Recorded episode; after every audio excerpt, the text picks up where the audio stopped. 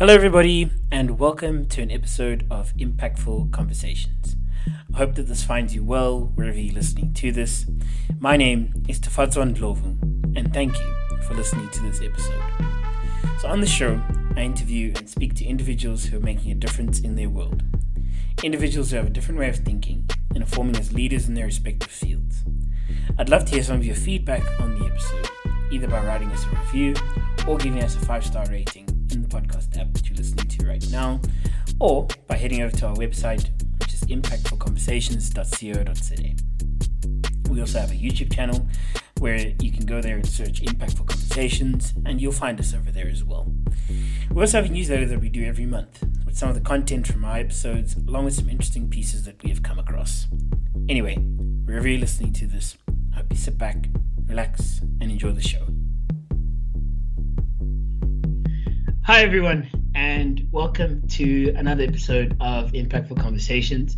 Uh, we are back after a brief break and uh, very, very excited for the episode today and to bring it to you today. Um, before I introduce my guest, I just want to thank you all once again uh, for the part that you're playing in the community. We just finished off our um, the the energy expert story series that we just did. We just finished that off, which went absolutely, you know, incredibly well, and very grateful for the interactions that we had there. And uh, yeah, we're looking forward to the next few episodes that we have lined up in store. And the first of which is with Denislav Marinov, who is the founder of Amnova Tech.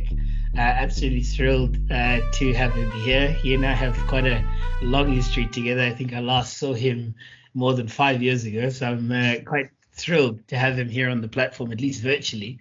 Um, you know, with, with, the times that we currently live in. Denislav, thank you so much for joining us. Uh, it's an absolute privilege and an honor to be able to talk to you today. How are you doing this morning? Hi, Tafa. Thank you so much for the, the invitation. It really is an honor to be on this platform. I hope I can add value to your listeners. Um, I'm doing great. It's a bit of a cloudy morning here in Johannesburg, but uh, no complaints on my side. Just making the most of, of the weather. But yeah, everything's good. And, and thanks again for having me. No, cool, man. Absolutely, uh, you know, thrilled and excited to be able to chat to you today. Um, it is a cloudy morning. It's a bit strange, actually. Um, I'm not sure. like looking outside the window now, I'm not really sure what's happening. I thought I thought spring was springing, but apparently not just yet. So yeah, we'll wait for that. we'll wait for that. But um, Denislav, just to get started, um, help help me to let the listeners get to know you a little bit better. Um, you know, so give me a shout. You know, where were you born? Uh, where did you grow up, and what are you passionate about? Sure. So a lot of people might hear from my name, Denislav. It's not a very typical uh, South African name. So I'm actually born.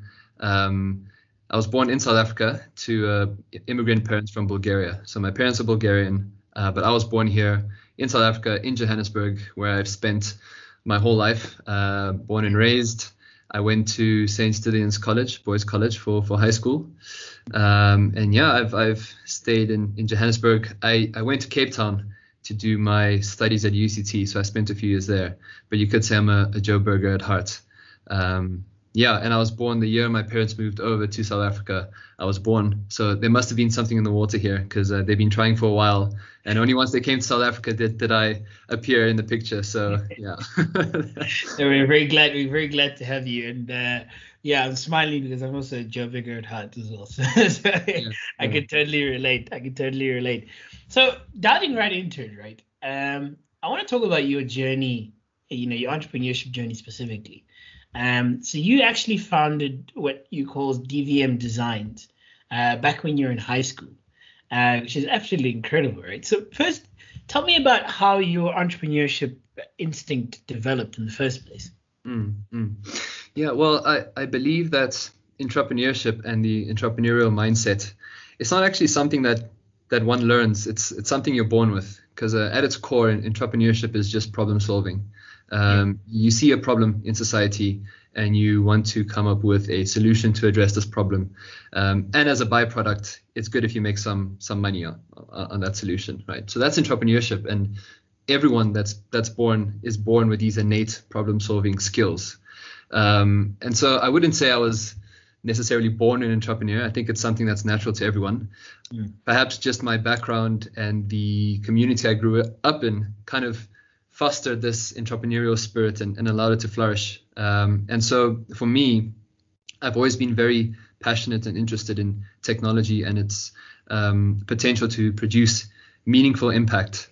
Mm. And um, in high school, um, I was very fortunate to to stumble across 3D printing. I've always stayed at the the forefront of new tech developments, reading up on what was the hot topic. At that point, it was it was kind of 3D printing, and I started to explore it, and I was instantly mesmerized and blown away by the technology that would enable one to take an image from their mind and actually materialize it in a matter of, of hours. So that for me was just phenomenal. You can take an image and produce it. And I just realized, wow, the opportunities for, for this technology are, are groundbreaking. We could really change up um, South Africa as we know it by uh, making these technologies more accessible. And um, I started to explore the technology and, and found that there wasn't a huge community um, in South Africa for 3D printing or, or, or any markets or industries for that matter.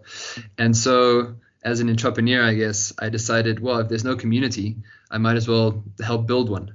Uh, and that's when I started investing more time and energy into 3D printing.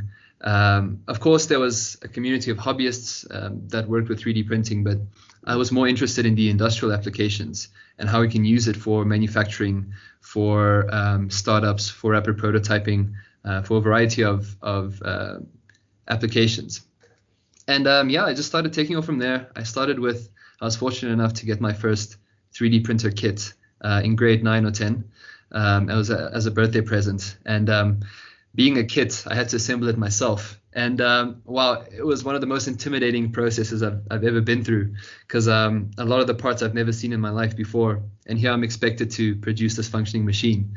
But going through that process, uh, I built such a deep understanding of what goes into producing uh, an operational machine, such as a 3D printer. What does this part do? Why do we use this part? Why did this part blow up when I plugged it into 24 volts, whatever? You know, mm-hmm. so I, I, developed a really good understanding of how 3D printing works, and very quickly reverse engineered um, the the printer itself, and identified a lot of great things about the technology, but also a lot of areas that were lacking in terms of quality, precision, speed, and strength. And um, being a scientist and engineer, I guess at heart, um, I wanted to find ways to make it better. Yeah. And that's where kind of my journey in entrepreneurship started, where I wanted to develop these technologies further, given that I knew the potential they had to to change industry. Um, how could I develop them, make them more accessible, make them more quality production units? mm. um, so that we can distribute them throughout the country. And um, yeah, it just took off from there. Um, and to date, I'm it's been probably over eight years now that I've been working in the 3D printing space. Mm. Um, in high school, it was more of a freelancing kind of initiative where I just did designs for friends and family and mm. did some small 3D prints here and there. Um, but towards the end of my uh, matric, I, I, started to get my first industrial clients, which mm. then opened the doors to this whole new market of of 3D printing applications. Yeah. So I love I love your definition of entrepreneurship, right? That at the heart of it, it's it's about problem solving absolutely love that definition. I think you know it's, it's such a different way to to look at it, um, and I love the fact that you've referenced societal problems as well um, within that. And obviously, you know there has to be a profit making, you know, to, to, in order for it to actually be sustainable and for it to continue um, into the long term. But you know, and we will get to the to the 3D printing specifics a little bit later on in the chat. Um, but talk to me about your time at school um, how did your education shape that entrepreneurial instinct, uh, as it were, that you had at the time?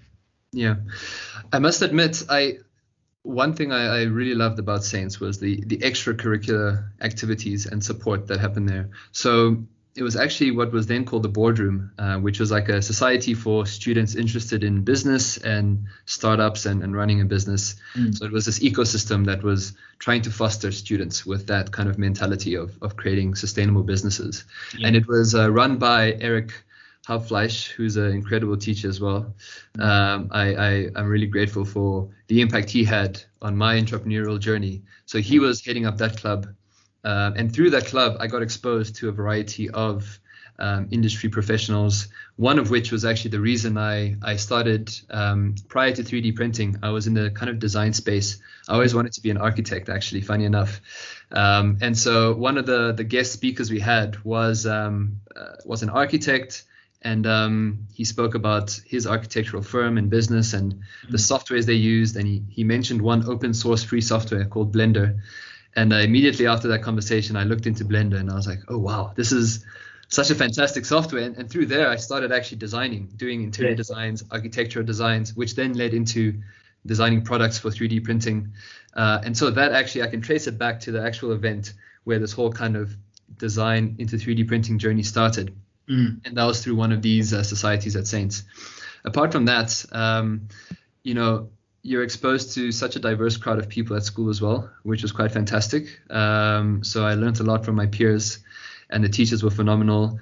Um, but at the same time, um, I think the schooling system in general does tend to lack in certain areas where um, perhaps as I mentioned, we're born with this entrepreneurial spirit, and the question is not so much how do we um, learn to become entrepreneurs, but it's how how are we um, unlearn to become entrepreneurs, and, and to a certain extent, yeah. schooling does that, where it removes uh, a lot of these skills that we have um, as innate entrepreneurs. It kind of hinders some of that talent. Um, not any school in particular, I think just the schooling system in general. And that's one thing we're focusing on as well with 3D printing and um, changing up the education space, which I can probably touch on later. But it's how do we change this educational system such that it's more conducive to this problem solving uh, based approach as opposed to just um, reading and regurgitating information. Uh, but still, Saints was a, a fantastic school. Um, I'm very honored and privileged that I got the opportunity to go there, mm. and it's uh, definitely set me up for success. Yeah, I mean, I, I, think you know, having gone to to the school, I can definitely echo that, um, 100% without a doubt. But I think you raised some interesting points, you know, around how we can you know, rethink you know the education system um, you know particularly pertaining to what you've spoken about already. So i'm quite keen to dive into that. But before we talk about the education system let's talk about your education first. Um, why why a bsc in physics and chemistry? So you know what sort of went into that decision? I suppose probably what at the from mid grade 11 to beginning of matric as it were. Um, you know what was the sort of thinking behind that? If you're like me um, you know, it was a simple, well, I enjoyed these subjects, and so you know, this is why I'm doing what I'm doing. Um, or rather, this is why I'm thinking of doing what I'm doing. And then, you know, the decision to actually do it, there's a little bit more, you know, that comes into that. But yeah, I'm quite curious to know why, you know, a, a Bachelor of Science in Physics and Chemistry.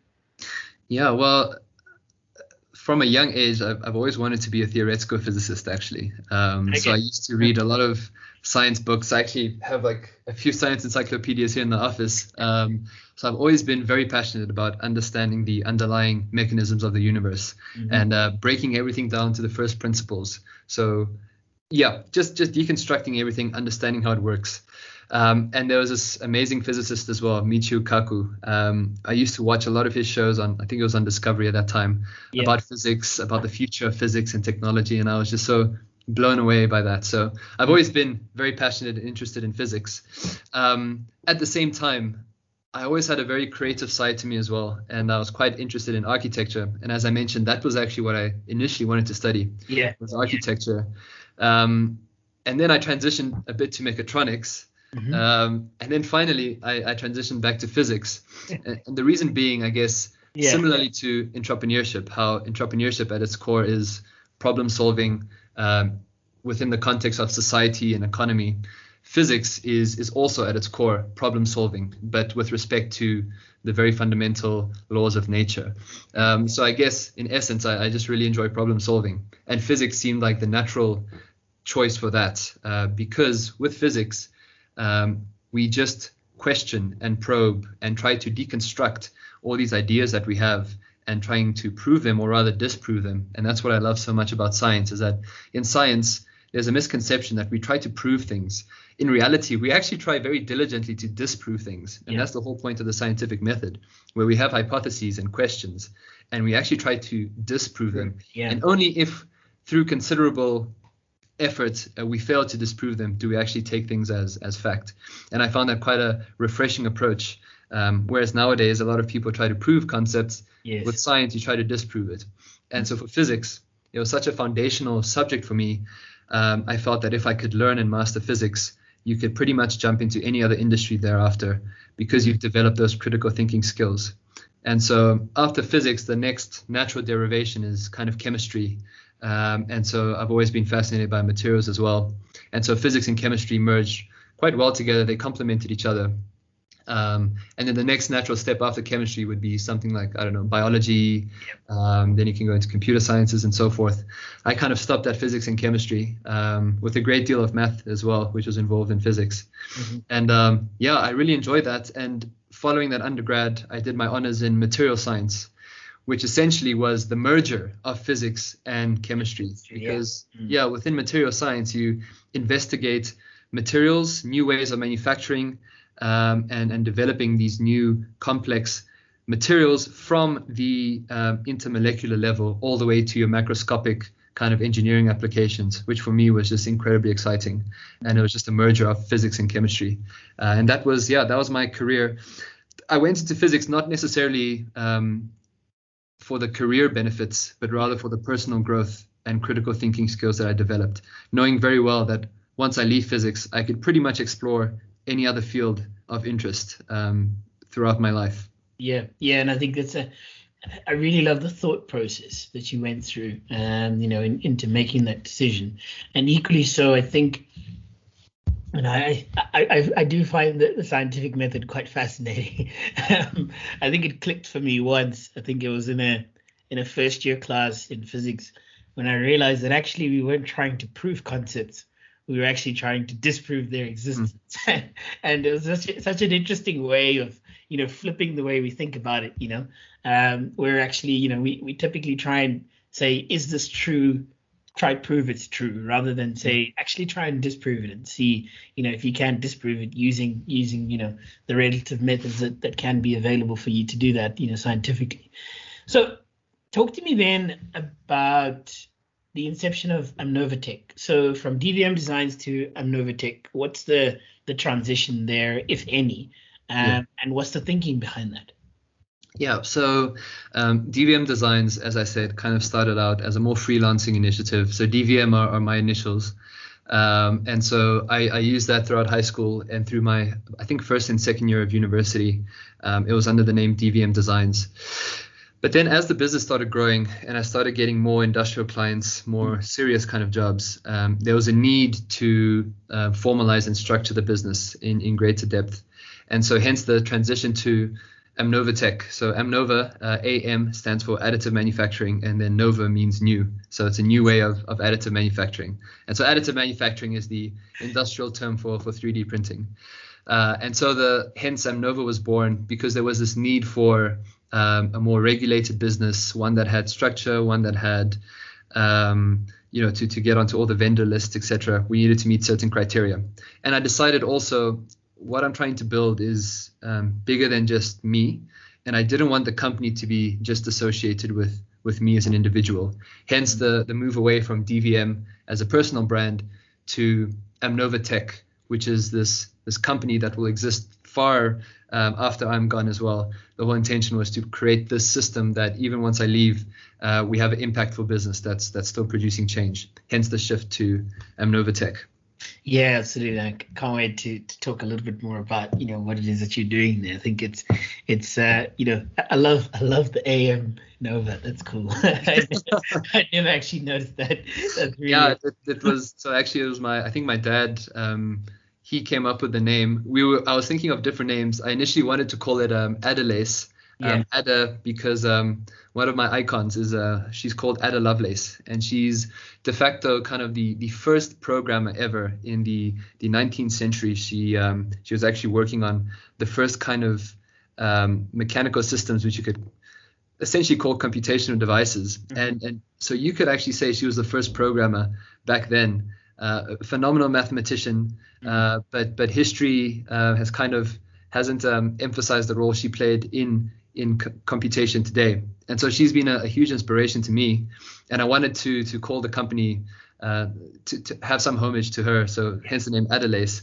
But after a bit of research, um, a lot of that, so some of those names were taken, and, and also at the, the fear of sounding like a lingerie brand, yeah. we decided to to move away more to something like Amnova, uh, which had the the AM and the Nova. Um, which is yeah essentially what we're trying to do develop new ways of, of manufacturing. Uh, yeah. so it just fitted really well with with the company. Yeah lovely. Absolutely. I mean really really really lovely name i think and uh, wonderful thought process behind it. And uh, yeah can't can't wait to dig into that you know into more about what you're actually doing there and and the thinking and the process and the purpose behind it.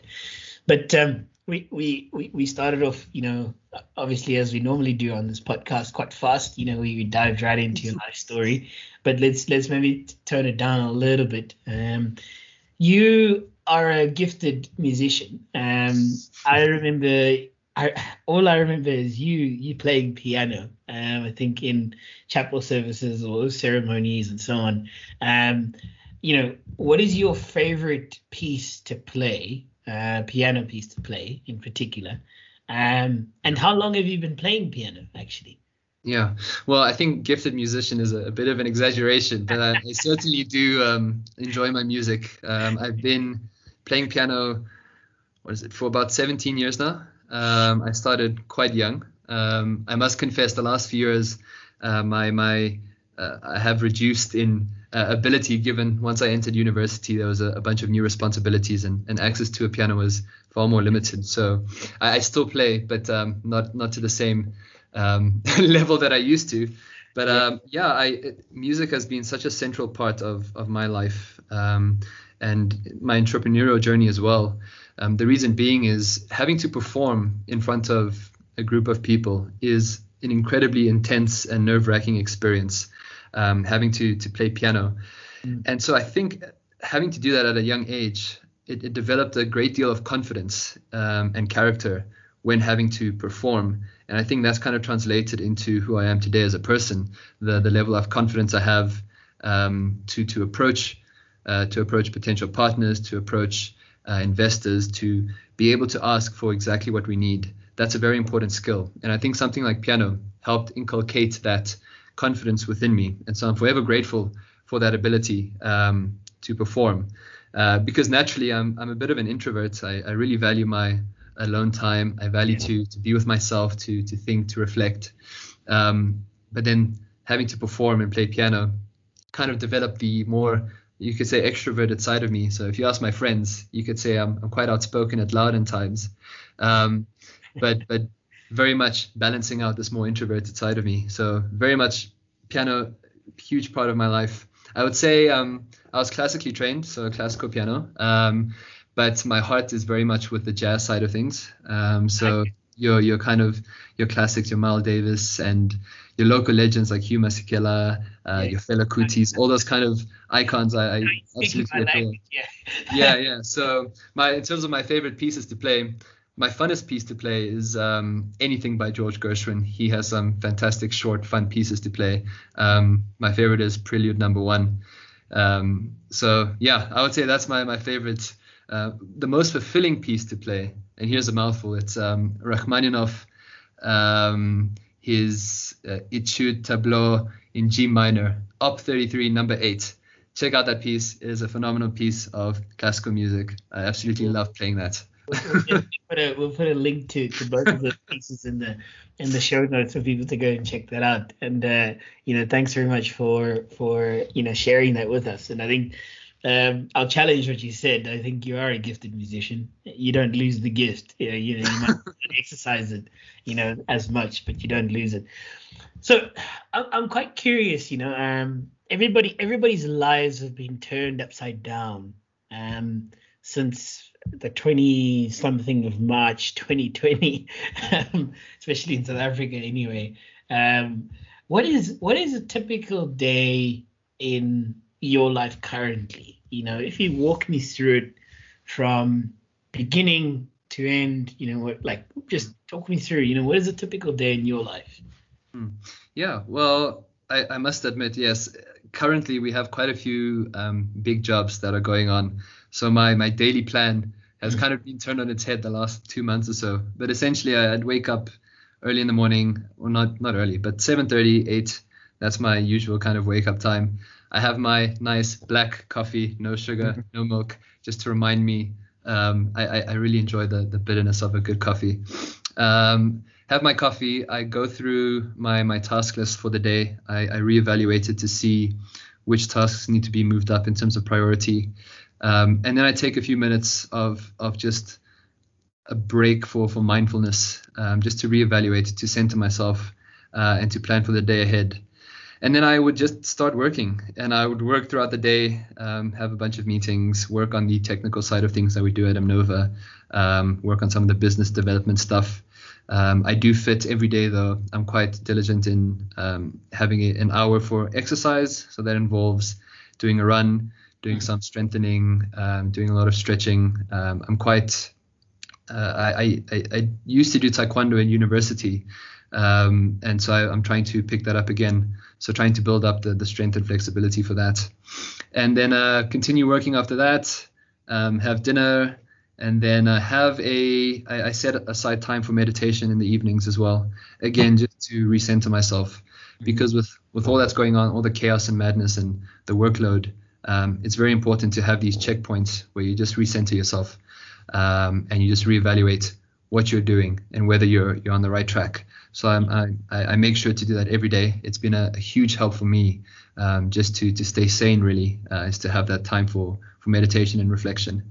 Uh, and then I would continue working until I kind of go to sleep in the evening, and, and then the process would start again. Yeah, I really love the the point around you know setting aside some time, you know, as a I think you use the word checkpoint. Um, that's actually really, really important. I think, you know, anybody listening to this, you know, would agree with that. Uh, particularly, I think we we all sort of underestimate the impact of the last, you know, uh, almost coming on onto 18, 20 months or so, um, you know, on on our well-being and our lives and so on. The, the shift in the day to day, I think is something that we we all need to you know adapt and and and live into. So I think really appreciate you know you sharing that with us and sharing some of your techniques and you know the the sort of things that you go through. Um, it's it's quite important you know to really take stock, particularly at the end of the day. A lot of a lot of times we we take stock at the beginning. But then, mm. as the day sort of wanes on, we sort of end up running on on fumes, as it were. Yeah. Um, so I think it's really, really important to do that for sure. I think the, the, the end goal is to actually just exist in a continuous state of, of mindfulness um, yeah. In, yeah. within anything you do. Mm.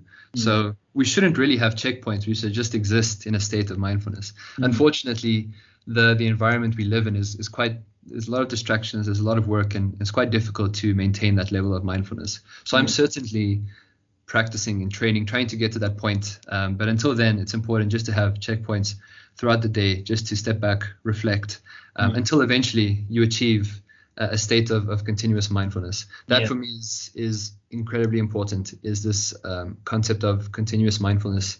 Um, my biggest fear is is kind of reverting to this autonomous headspace, uh, which uh, which where you just kind of work mindlessly. Mm-hmm. That's perhaps one of my biggest fears, and so I make a very conscious effort to to be mindful, to meditate, uh, to reflect, and to just ensure that I'm I'm um, yeah, being mindful as as much as possible. Yeah, yeah, I think that's super super important and quite profound. And so thanks for for sharing that. Um, a bit of a strange question this one, but uh, here we go anyway. Um, if if you could live anywhere in the world, um, not in South Africa. Uh, oh, because I knew you were going to say South Africa. So maybe say not in South Africa. Um, where would you choose to live? Yeah, well, my answer would have been South Africa. I think it's such a fantastic place. But um, yeah. if not South Africa, I I quite um I like I'm quite interested. I'd like to explore Finland. I think that's a very weird and wonderful country. Um, yeah. Quite yeah, quite strange. So I'd, I'd love to go there. I also love some of the political systems that they have in Finland are quite exciting um, that I definitely would love to explore. So that's that's somewhere I'd like to stay for a little bit, not too long because I, I know the weather there is quite depressing. um, but but you know I, I do quite enjoy my my gray weather. I do enjoy rainy days, so perhaps it is the perfect place for me. But I think in excess it could be a bit much. But yeah, Finland I definitely would love to explore that. Really interesting answer. And, you know, if you love grey weather, I'm sure you enjoyed the, the Cape Town winters. You know, with, with the long oh yeah days. I love it. I love it. Yeah, your cup of coffee, a nice blanket. Ah, oh, yeah, those are the best. it was a great time. It was absolutely great time. But uh, we Joburgers, we don't get that. So. yeah, very rare here. we get it on days like today. it's like you know, it's a bit cloudy, but it's not, it's not quite there. So, so let's let's talk about reimagining South Africa um, through the work that you do specifically, and I guess let me start at the base. Okay. So perhaps to a person who is listening, you know, to to you speaking now and you know has already been no doubt impacted by what you've said and and the, the profound words that you've shared, what would you say is 3D printing? So if if the person listening has never heard of this 3D printing or doesn't quite understand, you know, what what does that mean? I mean, you know, what what actually is 3D printing to you? Yeah, yeah. So 3D printing at its core is the ability to produce three-dimensional objects. And the other name for 3D printing is additive manufacturing. So mm-hmm. from the name, additive means that you're adding material, mm-hmm. right? So the 3D printing process is one where you have a machine that deposits material in a layered fashion, hence the name additive right? With that, you can create three-dimensional shapes. So just as an example, here's one of our last kind of client projects. Uh, nice. It's IoT kind of enclosure for, for electronics. Mm-hmm. And uh, if you look very closely, you'll see the layers and the lines on the actual box. See it, yeah. Yeah, and so additive manufacturing or 3D printing is this process that produces these complex geometries. Uh, and what's so fascinating about the technology is that unlike your traditional manufacturing processes like CNC machining, which is what's called a subtractive manufacturing, where you remove material, you start with some block and then you remove material, which results in quite a bit of waste. With additive manufacturing, you actually have virtually no waste because you're building up exactly what you need and you don't build, you don't add any unnecessary material. Mm. With that, you also get incredible um, design freedom where you have virtually no design constraints and that perhaps is one of the most exciting things for me is the geometries you can produce are so sophisticated that that we as as an industry are not yet prepared for how powerful 3D printing is in terms of the kind of parts we can design. Yeah. As an example, if we look at um, rocket engines, for mm-hmm. example, that consist of thousands of parts um, that have to be machined and whatever. With 3D printing, you could create one very complex geometry that that has the functionality of all those thousand parts put together. So now you've reduced this assembly of a thousand parts to a single complex component, mm. which cuts your your costs, it cuts your time. Uh, not to mention that these parts are often far um, stronger than your traditional manufacturing components. Mm. So 3D printing is the the next kind of natural step in, in manufacturing evolution. Um, as these processes get better, we're going to see them a lot more in industry uh, producing parts that we use every day. And so, in a nutshell, that's 3D printing just the ability to create these three dimensional objects um, in a variety of, of materials. So, I primarily at the moment work with, with plastics and polymers, um, but then you get systems that work with ceramics, that work with metals, awesome. and that work with concrete, which we're also starting to experiment with now. Mm. Um, so, really, the, the applications of 3D printing are just so profound and widespread. Uh, They're endless, right? They really are endless. I mean, you know, the, the, the, the, potential and the impact that it could make and is already making, um, you know, is, is really, really something we should not underestimate. And thanks for, for that, you know, you know, the description. I think uh, it, it really sets the scene for what we're about to, to discuss. And, you know, diving right into it, what would you say is the core vision uh, behind Amnovatech? Um, within you know the work that you do what is the actual core vision of what it is that you're doing yeah so it's it's two main things mm-hmm. um, the first and most important our core drive at Amnovatech is to accelerate the transition to sustainable manufacturing. Mm-hmm. Um, it's no secret that the, the, the, climate crisis is, is worsening, uh, and the recent UN reports um, indicate that it's in certain respects it's already too late in certain areas to transition, some of the damage is, is done. So what our core is is to accelerate this transition to sustainable manufacturing. What that means is producing new manufacturing processes, which at this current time have manifested themselves in, in the form of 3D printing, but developing these new, more sustainable ways of manufacturing that produce less waste, that are more energy efficient, and that use materials that are both uh, environmentally sustainable, recyclable, uh, essentially trying to produce a carbon neutral footprint uh, when manufacturing parts. That mm-hmm. for me is is very critical. Uh, and I want to emphasize the the word accelerate. Um, by no means are we the only people doing this. We're trying to merely be a catalyst that forces all these other companies to transition to a sustainable approach. Even mm-hmm. if in a few years' time Amnovatech as a as an entity doesn't exist, knowing that we've accelerated the transition by a few years is more than enough for me. That's our ultimate goal is to try and transition to sustainable so we can have a carbon neutral footprint when it comes to manufacturing. So that's the first core drive of Amnova. The second core is the ethical Afri-centric industrialization of Africa. So increasing the production capacity within Africa, um, increasing our global independence when it comes to production. So mm. COVID has been a perfect example of how fragile our supply chains are. Once COVID hit, a lot of our imports were uh, terminated, and that led to shortage in medical supplies, in production equipment, in automotive components, mm. variety of things. So that revealed bare our dependence on importing and um, foreign supply chains. Not to say that that's a bad thing, but we need to have more independence, uh, and a lot of these processes need to really be localized mm. because we as Africa have a wealth, a, a huge um, wealth of resources and workforce as well. And it doesn't make sense how we're we're mining all these resources and then we export them to be processed and then we buy them back at a higher price. Mm-hmm. It absolutely makes no sense to me.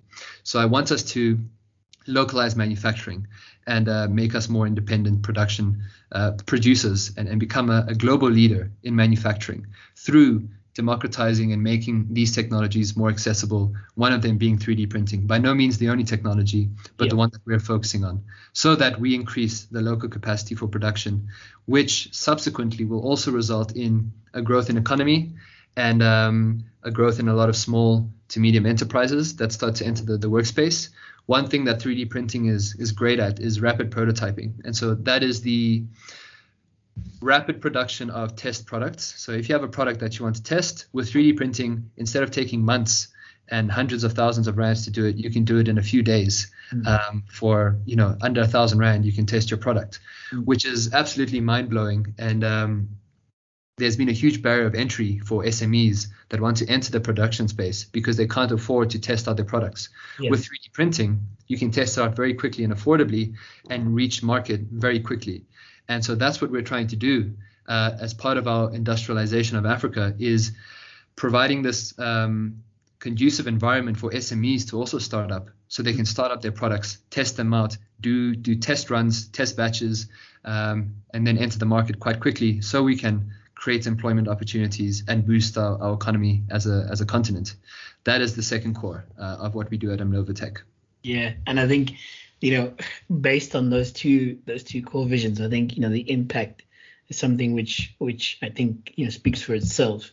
Um, the work that you do, and you know, I, I really must commend you for for doing that and for doing it very well. Um, and you know, would really encourage anybody listening to this to go and to go and you know uh, find out more about Amnovatech, but we'll we'll touch on that more towards the end.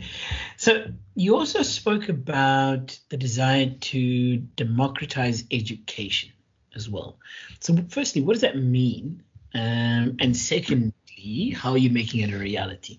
Yeah. So we're trying to both um, democratize and, and really revolutionize education. Um, as I've mentioned earlier, the current systems are, are quite outdated uh, and date back all the way to the Industrial Revolution, where the needs for society were very different to what they are now.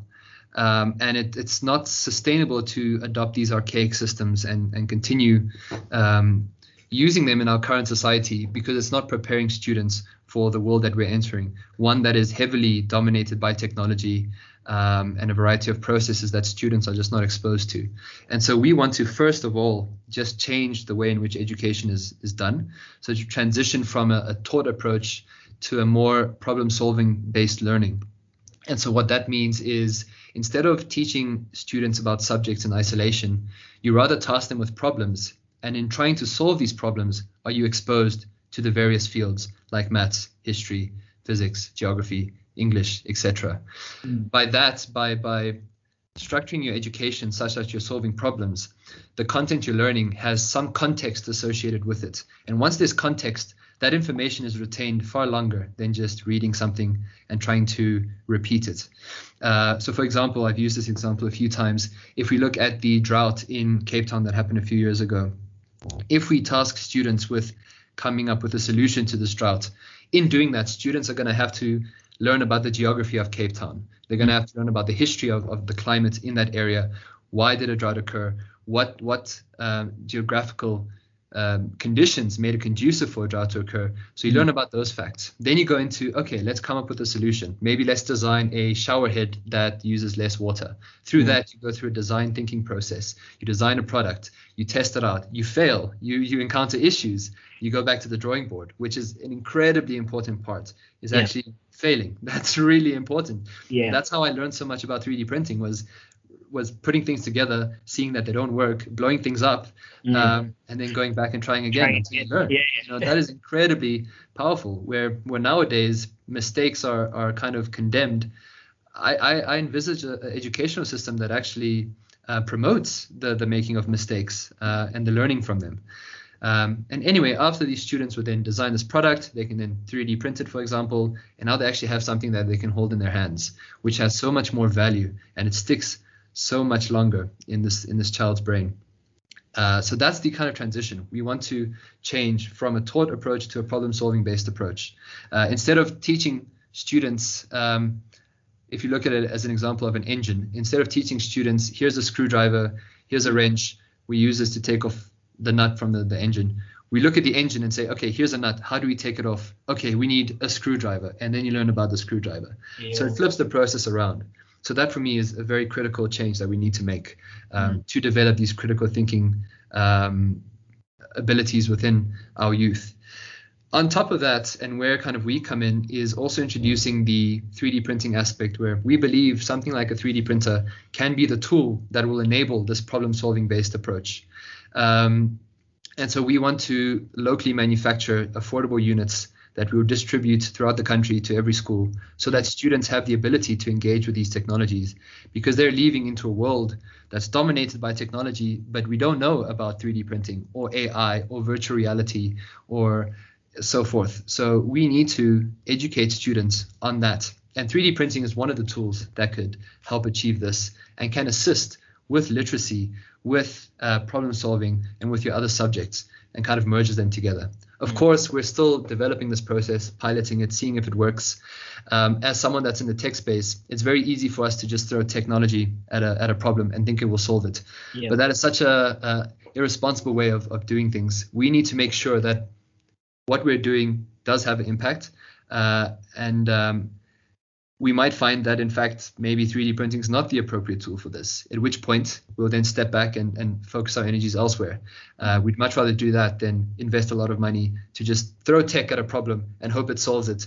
Uh, I mean, throwing 3D printers into schools is not going to solve the shortage of teachers problem. It's not going to solve um, the underserviced school problem. So it's just one approach that we're exploring uh, to change education and make it more um, accessible and uh, just stimulating the children a lot more so that they can interact, excuse me, with these technologies and get exposed to that problem solving uh, based approach. Yeah, absolutely love that. I think that's that's uh, that's really something that we do need, um, you know, to rapidly, you know, get to as many students or school scholars as, as it were, um, as possible. And I think what it what 3D printing does is it is it brings that to life, right? It it it makes it tangible and makes it visible. And so, what is what is the South Africa that you see um, through the lens of the work that you do? Um, what does it what does that look like? Yeah, so we want to make South Africa a global leader in producing high quality technologies. Mm. Um, our, our, our, technologies being one of them. Uh, so we focus on developing large industrial 3D printing machines. Um, maybe just briefly, what what we actually do as Amnova um, is we develop uh, 3D printing technologies uh, for industrial applications, uh, and at the same time, we use these technologies to offer production services. So the business is essentially twofold. On the one hand, we're developing really cool and exciting tech, and on yeah. the other hand, we're using this tech to offer affordable production services to the population. Our mm-hmm. goal is to actually um, anyone can can use our platform and order a part and receive it within a day of mm-hmm. ordering. That's kind of the ultimate goal. And we're gradually starting to introduce more production services until we get to a point where um, most of your production needs that you need on a small to medium volume scale, uh, we could cater for uh, throughout South Africa. So with that, what we're trying to do is, um, as I said, boost the um, the environment for SMEs to flourish, mm. uh, and give access to these companies to test out their products and enter the market, so that we can produce more unicorns, more uh, companies that are changing the very fabric of our economy and our society and our industries. Uh, and so we think using our technologies that opens the door to a new generation of inspired uh, engineers, scientists, and startups that want to make a change. And that's what we're trying to do. Yeah. Yeah. and and and you're bringing that to reality, right? And I think you know it's a it's an absolute honor, you know, to be able to actually talk about that with you and, and to see it, um, you know, coming to life. And Denislav, very finally, before we, we do close, uh, the time has just absolutely flown by. I'm not really sure how where it went. um, but how do potential clients get in touch with you? Um, if a potential client is listening to the show, how do they get in touch with you? How do they, you know, say, Denislav, I'm actually interested in in doing this for my business or, you know, for, uh, you know, something, an initiative which I'm doing and so on, how do they get in touch? Yeah, so they can check out our website um, at www.amnovatech.co.za. There you'll also find our, our, phone number and our email address. You can also find me at Denislav at amnovatech.co.za.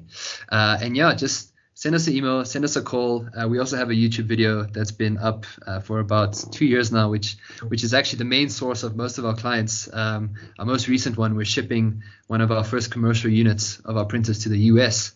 Um, and that client actually found us through through that YouTube video. So don't mm-hmm. underestimate the power of of social media and YouTube. Yeah.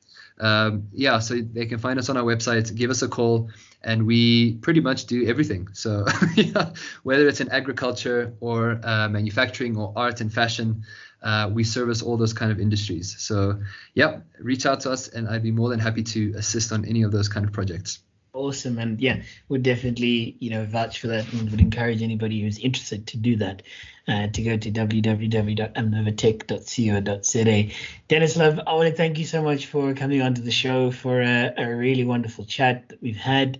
Uh, i believe it has been impactful and i think anybody who is listening to this has been impacted. Um, i think particularly in terms of reimagining you know what you know the future sort of of manufacturing and production does look like uh, even the future of education. What does that look like once we're able to bring concepts and ideas rapidly as you said you know to life? And i want to thank you so much for sharing your story with us uh, for being a part of the impactful conversations community. And uh, yeah for coming onto the show. Really really do appreciate your time and i uh, hope you've also enjoyed it as well very much. Thank you so much, Tafa. It's been an honor to be on the show and to share my kind of vision for, for Africa. And I hope that um, your listeners found it useful as well. So thank you. Absolutely, no doubt. Absolutely, no doubt. And to you, the listener, I want to thank you for taking a listen to the show. I hope that you have enjoyed it, and I hope to see you back again soon in our next episode. It's just coming out shortly as well.